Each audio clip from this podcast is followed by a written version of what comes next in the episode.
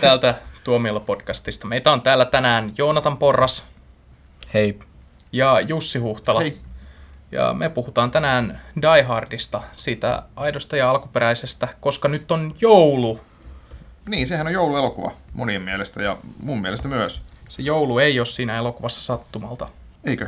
Siis kyllä siellä on varmana kuvauspaikalla keskusteltu teemoista ja tämmöisistä asioista, mitä siitä välittyy, että tämä tapahtuu jouluna. Et en mä nyt usko, että sitä leffaa tehtiin sillattiin, että joo, että hei, kuvausten sattuessa niin, että nyt on joulu, niin näitä koristeet nyt on joka paikassa, ei me nyt vaan jakseta näitä siivota. Miksei se olisi voinut olla näin? Ei, ei, ei. Se on liian hyvin harkittu. Die Hardissa joulu on niin harkittu osa sitä elokuvaa, että se voisi olla Shane Blackin kirjoittama elokuva. Now I have a machine gun. Ho, Mites tota, pitäisikö tämä Die Hard nyt jotenkin semmoisille ihmisille, jotka ei tiedä mikä on Die Hard, niin kertoa, niin miten te kuvailisitte sen? Vai Joonatan, kerro meille Die Hardin juoni. Mitä siinä on? Siinä on tämä John McClane, joka menee, onko se tyttöystävä vai vaimon, Vaimon. vaimon tonne, pi- eikö pi- firman pikkujouluihin. Joo. Ja, ja sitten sinne hyökkää semmoinen terroristiryhmä, jota johtaa Alan Rickmanin näyttelemä joku Hans, Hans Gruber, Gruber, just joo. se. Ja sitten tää, ottaa tää, nämä terroristit ottaa panttivangeiksi nämä juhlijat siellä, mutta tämä John McClane päättää rampoilla ja pysäyttää ne terroristit siellä. Niin, tälleenhän se. Kuvahan Se ilmestyi hyvin. vuonna 1988. Ja se, mikä siinä oli kiinnostavaa, niin se oli Bruce Will- Willisin tavallaan ensimmäinen, ensimmäinen iso leffarooli. Tai sanotaanko läpimurtorooli, oli, oli hän jotain tehnyt elokuvassa, elokuvassa jo aikaisemminkin, mutta että joka tapauksessa niin Bruce Willis, joka tunnettiin TV-koomikkona, niin sarjasta Konekokkuja kahdelle. Mm. Niin. Jossa hän selvitti rikoksia yhdessä Sybil Shepardin kanssa. Kyllä. Tota, ja, ja tota, Mahtava sarja. Mahtava sarja oli, oli tota, ja, ja sitten se oli niin, niin suosittu sarja, että hän, hänelle sitten avautui ura elokuvissa ja eka, eka tota, leffa oli Sokkotreffet komedia, joka, joka oli tota, häneltä kyllä semmoinen, sanotaanko epäonnistunut. Se on Blake Edwardsin ohjaama. Kyllä. Vaaleanpunainen pantteri ohjaaja. Joo, mutta leff, leffasta ei tullut menestystä, vaikka siinä olikin suosikkinäyttelijä, tai silloin jo suosittu näyttelijä Bruce Willis, mutta että tämä ilmestyi 87 tämä Sokkotreffit, mutta 88 tota, Willis teki kolme leffaa, joista toi Die Hard, ehkä vähän yllättäen, aikoinaan se oli yllätys, että sitä tuli niinkin iso hitti kuin mitä sitä tuli. Ja, ja tota, mikä siinä?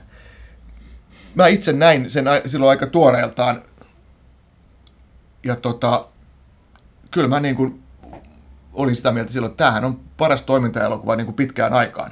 Se, ja moni muukin sanoi silloin, että se, se oli kyllä tuoreeltaan, se oli, se oli vähän niin kuin, sanotaanko välitön klassikko, että se ei ole semmoinen elokuva, että joka on vuosien myötä sitten niin kuin noussut, että hei, että se on toimintaelokuvan klassikko, vaan kyllä se niin kuin aika nopeasti, se oli, se oli heti, heti, heti tota, semmoinen, että vau, parasta toimintaa, mitä on, mitä on tehty pitkään aikaan. se loi oman genrensä tavallaan tuohon toimintagenreen, että tu, alko, sen jälkeen on tehty näitä Die Hard-klooneja, jotka on ollut niinku Speed, että se on Die Hard bussissa ja tällaisia, tämän tyyppisiä elokuvia. Aivan.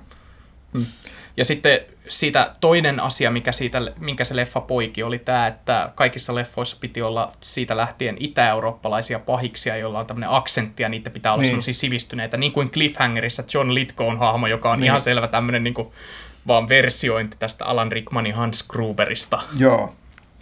Toi Die Hard, se leffahan perustuu itse asiassa kirjaan, kirjaan tota, jonka mä it- ite, joka ilmestyi suomeksi joskus ollut aika samoin aikoihin kuin se leffa. Ja tota, mä luin sen kirjan niin kuin pari vuotta sitten. Ja se, se on mielenkiintoista, se on semmoinen hyvin paljon synkempi, synkempi ja tota, siitä puuttuu kaikki semmoinen komediallisuus ja sellainen, sellainen tota, ne- semmoinen läpänheitto, mikä tässä leffassa on. Ja että tarina on aika pitkälle ihan sama, sama kuin tota, tuossa Die Hard-leffassa, mutta sitä elokuvasta tehtiin tuon Bruce Willisin myötä ehkä vähän tällainen, että siinä on tietynlaista, jos en nyt sano komiikkaa, mutta tämmöistä niin kuin, vähän tämmöistä one-lineria ja tällaista näin, että tehdään, tehdään vähän niin kuin, otetaan siihen vähän hauskuutta mukaan. Joo, mutta kun, Jussi, kun me tiedetään, niin sä oot julkaistu kirjailija ja Kyllä. tällainen niin kuin nimekäs oman alasi edustaja. Mua kiinnostaisi tietää, että onko se hyvä kirja. Se on tosi hyvä kir- kirja omassa lajityypissä, eli se on tämmöinen, miten nyt sanois, jännitysromaani ja tämmöinen vähän, vähän niin kuin, miten voisi sanoa, tällainen, mitä taskukirjana julkaistaan. Että se ei ole mikään semmoinen... Semmoinen Remo Williams-tyylinen. Niin, vähän semmoinen Remo Williams-tyylinen voi sanoa tämmöiseen näin. Että se on aika lyhyt ja, ja, ja ytimekäs ja se ei ole, mikään, se ei ole, mikään, se ei ole mitään korkeakirjallisuutta, mutta omassa tuommoisessa niin kuin jän, jännäri lajityypissä niin kuin to, tosi toimiva. Hmm. Ja sen niin kuin lukee tyyli yh- yhdeltä istumalta. Hmm. Et sopiva, en yhtään ihmettä, että sitä haluttiin tehdä elokuva. Hmm. Et se on ollut niin kuin helppo myydä jo ideana. Joo. Sitten vähän käsikirjoiteltu uusiksi. Mutta mä muistaisin, että Die Hardissa Willis ei tainnut olla ensimmäinen näyttelijä, joka näillä tuottajilla oli mielessä pääosaan. Kyllä, yksi niistä oli Schwarzenegger. Hän ei, hän ei tota, Hän halunnut tehdä mukaan. Niin, niin, teki jotain muuta. Joo. Ei välttämättä tehnyt lastentarhakyttää. Ja, En tiedä, mitä hän teki. joo, ja No, mutta eikö se päässyt sitten Expendablesissa sanomaan tämä Jippi kai ei. Niin, Vihdoin. Häh? No, Eikö se siinä sanonut sen ja sitten Bruce Willis vastasi silleen, Jipikai ei. Mikä toi juttu on? Onko toi viittaus johonkin? tai Hardissa. Onko? Yippee motherfucker. Mikäs tekee tuosta Die Hardista niin hyvän? Onko teillä siihen mitään selitystä? Se on niin loistava, koska se idea on niin yksinkertaisen toimiva, että se tuntuu siltä kuin se olisi ollut olemassa ikuisesti. Hmm. Siis sen takia se on niin helposti lähestyttävä elokuva. Sen takia se on saanut niin paljon kopioijia vuosien varrella. Ja sen takia se on luonut oman lajityyppinsä, oman Die Hard-elokuvan tyylinsä. Ja sen takia se elokuva on kestänyt aikaa, koska se on, se on kauniilla tavalla simppeli elokuva. Ja siinä on, ja sitten tietenkin myös se, että ne hahmot on vahvoja. Sä pystyt kuvailemaan muutamalla sanalla, millainen hahmo on John McClane. Mm. Kuvaile, Joonatan, kuka on John McClane? Millainen John McClane on? Se on äijä.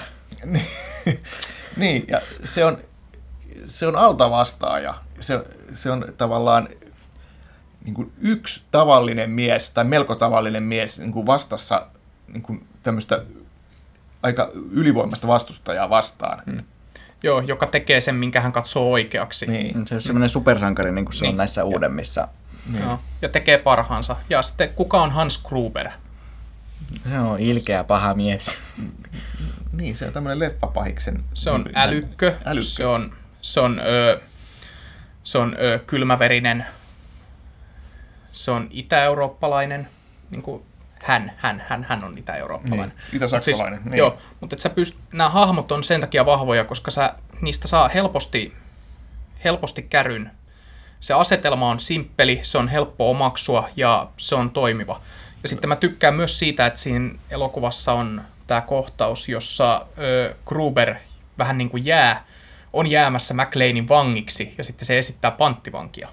Se on hieno kohtaus. Joo, mä aina välillä unohdan, että se on siinä elokuvassa, mutta se on täysin oleellinen, koska moni toiminta-elokuva unohtaa tämän, että pahiksella ja sankarilla täytyy olla jonkinmoisia yhteisiä kohtauksia, ja Die Hardissa se on hoidettu tällattiin, mm. että, ne tun- että nää, sa- näillä ei ole minkäänlaista henkilökohtaista sidettä keskenään, mutta he tapaavat toisensa, ja ö, käytännössä McLean ei tiedä, kuka tämä henkilö on, mutta katsojat tietää. Tämmöinen klassinen, klassinen juttu. Ja se nostaa tarinan panoksia kivasti, koska McLean on niin lähellä, että hän pystyisi käytännössä vapauttamaan kaikki panttivangit, jos hän vaan ottaa sen Gruberin halt, niin kuin aseella uhaten vangikseen.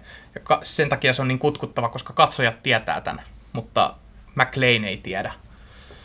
Se on hieno kohtaus. Mä, mä luulen, että siinä tulee jotain sellaista, että siinä Hans Gruberin hahmossa on jotain samaa kuin vähän James Bond-konnissa, että on älykäs ja on tämmöinen vähän niin kuin, että on taustalla joku tämmöinen organisaatio, joka haluaa tehdä jonkun, no ei nyt tuhota maailmaa, mutta että kuitenkin, että jotain tällaista samaa. Ja sitten, sitten myös se, että niiden välille syntyy semmoinen jännä suhde, jossa tämä terroristi tai konna, niin se ikään kuin ihailee tätä sankaria. Että aina jossakin, niin kuin James Bond leffoissa on aina vähän semmoinen kohtaus, että herra Bond, me olemme samanlaisia sinä ja minä. Ja, ja joku tämmöinen, tässäkin on joku semmoinen sama juttu, että se, se ikään kuin jotenkin haluaa vähän niin kuin päästä yhteyteen sen, sen, tota, se konna sen, sen sankarin kanssa. Mutta, Tässä on semmoinen kolikon kaksi puolta kuvio, Niin. että ne on täysin toistensa vastakohdat, että Gruber on tämmöinen ärsyttävä europaska Niin. terroristi, ja sitten taas McLean on tämmöinen jenkkipoliisi, niin. joka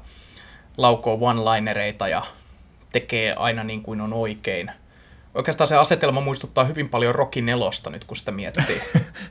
Se, mikä siitä mun mielestä aikoinaan teki sen oikeasti todella niin kuin hyvän elokuvan, niin ne toimintakohtaukset oli vaan todella jännittäviä ja intensiivisiä. Mä en tiedä, mikä siinä on se selitys, mutta ne oli todella upeasti tehty ja tuli semmoinen olo, että, että katsoja niin kuin jännittää mukana siinä sen, sen McLeanin kanssa.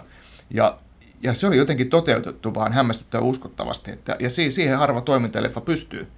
Siinä on, siinä on tosi upeasti suunniteltu se elokuva mun mielestä, että kuinka ne käyttää sitä koko pilvenpiirtäjää siinä tapahtumien kulussa. Että McLean kulkee siellä yksin konekiväärinsä kanssa ja sitten siinä on erilaisia tilanteita, joihin hän päätyy. Ja sitten McLean on koko ajan altavastaajana, että hän joutuu käytännössä pakenemaan ja joutuu tilanteisiin, joissa hän ei halua olla. Ja vasta lopussa hän alkaa päästä niskan päälle vaikeuksien kautta. Niin, niin. siinä on tämä surullisen kuuluisa lasinsirukohtaus, joka aina tekee pahaa, kun mä näen sen. Siis ensiksikin se, kun McLean joutuu juoksemaan paljaan jaloin niiden lasinsirujen kanssa. Sekin on, se on semmoinen kohta, joka on vähän alustettukin siinä alussa, että kun hän ottaa ne kengät ja sukat pois, niin siinä kohtaa tietää jo heti siinä alussa, että joo, että se jaloille tulee jotain tapahtumaan, koska se on paljaan jaloin. Siihen kiinnittää heti huomiota. Ja sitten tulee se lasinsirukohtaus ja se on, se toimii, koska yksi asia, mikä erotti John McClanein aikansa muista toimintasankareista, Schwarzeneggerin ja Stallonen esittämistä sankareista, on se, että McClane on tavallinen jokamies, mm. eikä tämmöinen superihminen. Ja se kohtaus, missä hän juoksee lasinsirujen päältä, käytännössä vaan tuo tämän niin kuin katsojille, koska jokainen katsoja pystyy kuvittelemaan, miltä se tuntuu, se koko juttu miltä tuntuu astua lasinsiruun ja miltä tuntuu myöhemmin nyhtää niitä irti sieltä jalkapohjista, miltä tuntuu juosta jalalla, jossa on semmoinen haava. Se on niin kuin omalla tavallaan nerokas, omalla tavallaan se nostaa Die Hardin aikansa toiminta-elokuvien kärkikastiin, koska katsojat pystyvät samaistumaan tähän hahmoon. Että John McClane ei ole mikään semmoinen voimafantasia, mutta se on semmoinen hahmo, jollainen katsoja voisi kuvitella, että tällainen hahmo, se, vo- se on uskottava hahmo. Ainakin vielä siinä ensimmäisessä elokuvassa, että ei siinä neljännessä, missä se roikkuu hävittäjän päällä. Niin. Ajatelkaa, että se hahmo on siinä vaiheessa 20 vuotta vanhempi. Niin. Sehän on, vaan, sehän on vaan kokenut paljon enemmän. Ja... Niin Die Hardhan oli tosi iso menestys sitten aikoinaan ja sillähän sitten tehtiin kakkososakin aika pian, jonka ohjasi Renny Harliin. Pitäisikö siitäkin puhua? Sekin on jouluelokuva. Joo. Silleen. Sekin on jouluelokuva. Niin. Se Onko se joulu vai onko se vaan talvi? Joulu. Lunta siinä. On siinäkin joulu. Joo, Die Hard 2 podcast on historian lyhyin tuomiolla podcast. Die Hard 2 on Die Hard 1 lentokentällä. Niin. Loppu. Aivan. Mutta hyvä sellainen, Se on joo, ja loppuu Finlandiaan kivasti. kyllä. Hmm. Die Hard elokuvasarja sitten, vielä kolmaskin osahan on, tehtiin, joka on tavallaan näitä hyviä Die Hard-leffoja, ennen kuin sitten tuli niin kuin, Jokainen uusi vitonen. Die Hard-elokuva saa aina edeltäjänsä näyttämään paremmilta, koska silloin ilmestyessään Die Hard 2 ei saanut erityisen hyviä arvosteluja, Niin. koska sitä pidettiin liian samanlaisena kuin ensimmäinen. Et sehän on sillä tavalla tämmöinen hyvä jatkoosa mun mielestä, koska se ei erkaannu siitä edellisen elokuvan formaatista liikaa. Sitten silloin kun lapsena näin Die Hard 3 ensimmäistä kertaa, ja siihen aikaan Die Hard 4 ei, en mä edes ajatellut, että sellaista koskaan tehdään, niin sehän oli niin, se tuntui niin kuin erkanevan mun mielestä siitä formaatista vähän liikaa. Mutta sitten kun myöhemmin mä oon oppinut arvostamaan sitäkin, että sehän on hyvin tehty kyllä, toimintaelokuva. kyllä, ja ykkösen ohjaaja oli mm. siinä sitten puolessa. mutta kuitenkin se on hyvin erilainen verrattuna On erilainen, tähän asetelmaan, mikä aiemmissa oli laitettu ja miksi sitä oli tullut jo ikoninen. Tää, että se ei ole enää suljetussa paikassa, vaan siinä on se koko New York. Ja se taisi perustua muuten johonkin toiseen kirjaan kanssa, jolla ei ollut mitään tekemistä tämän alkuperäisen. Sitä mä en itse asiassa tiedä, että mihin se perustuu, mutta että tarinahan on hyvin erilainen, että se on, se on siinä selvä homma. Joo. Että Ja sitten Die Hard 4.0 taisi olla Niin. sen leffan nimi Suomessa. Suomessa jo, Muualla maailmassa se oli Live Free or Die Hard. Mm. No se kakkonenkin, mikä Die Harder. Die Niin se on Die Hard, Die Harder. Niin. Joo. Ja sitten, sitten Kolmonen on Die Hard with Vengeance. Niin. Siinä, mikä se on Koston enkeli, kun se on. Joo, Die Hard Koston enkeli. Ja sitten tuli Good Day to End This Franchise. Good Day to Die Hard, eli se oli käytännössä niinku, öö, se, mitä Bruce Willis sanoi uralleen tehdessään sitä elokuvaa. Se on kyllä semmoinen, että se, se on, se on niinku, osuu se nimi hyvin, että se, se sarja ei, niinku, se ei kuole helpolla. Et, tota, toi, se, olisi, se, olisi, se olisi pitänyt listejä, mutta se on vaan silleen, että ei, että vain kuolleen ruumin yli. Seuraavan Die Hard-leffan nimi pitäisi olla Why Don't You Die Hard? ja nehän puhuu silloin, kun se vitonen tuli, että tulee kutonen vielä, mikä olisi Die Hardest. Seitsemännen leffan nimi on Die Hard Already. No mutta pitäisikö tehdä semmoinen nyt jonkinlainen loppupäätelmä tähän, Die Hard 1 se oli menestys, sai paljon jatko-osia, mutta jo- joista sanotaan, että totta kai kakkososa on ok, koska se on Rennyn ohjaama, mutta kyllä tämä alkuperäinen Die Hard vuonna 1988 valmistunut tuotanto, se on, se on elokuvahistorian parhaita toimintaleffoja ja, ja se voi katsoa monta kertaa ja sopii hyvin joulun aikaan.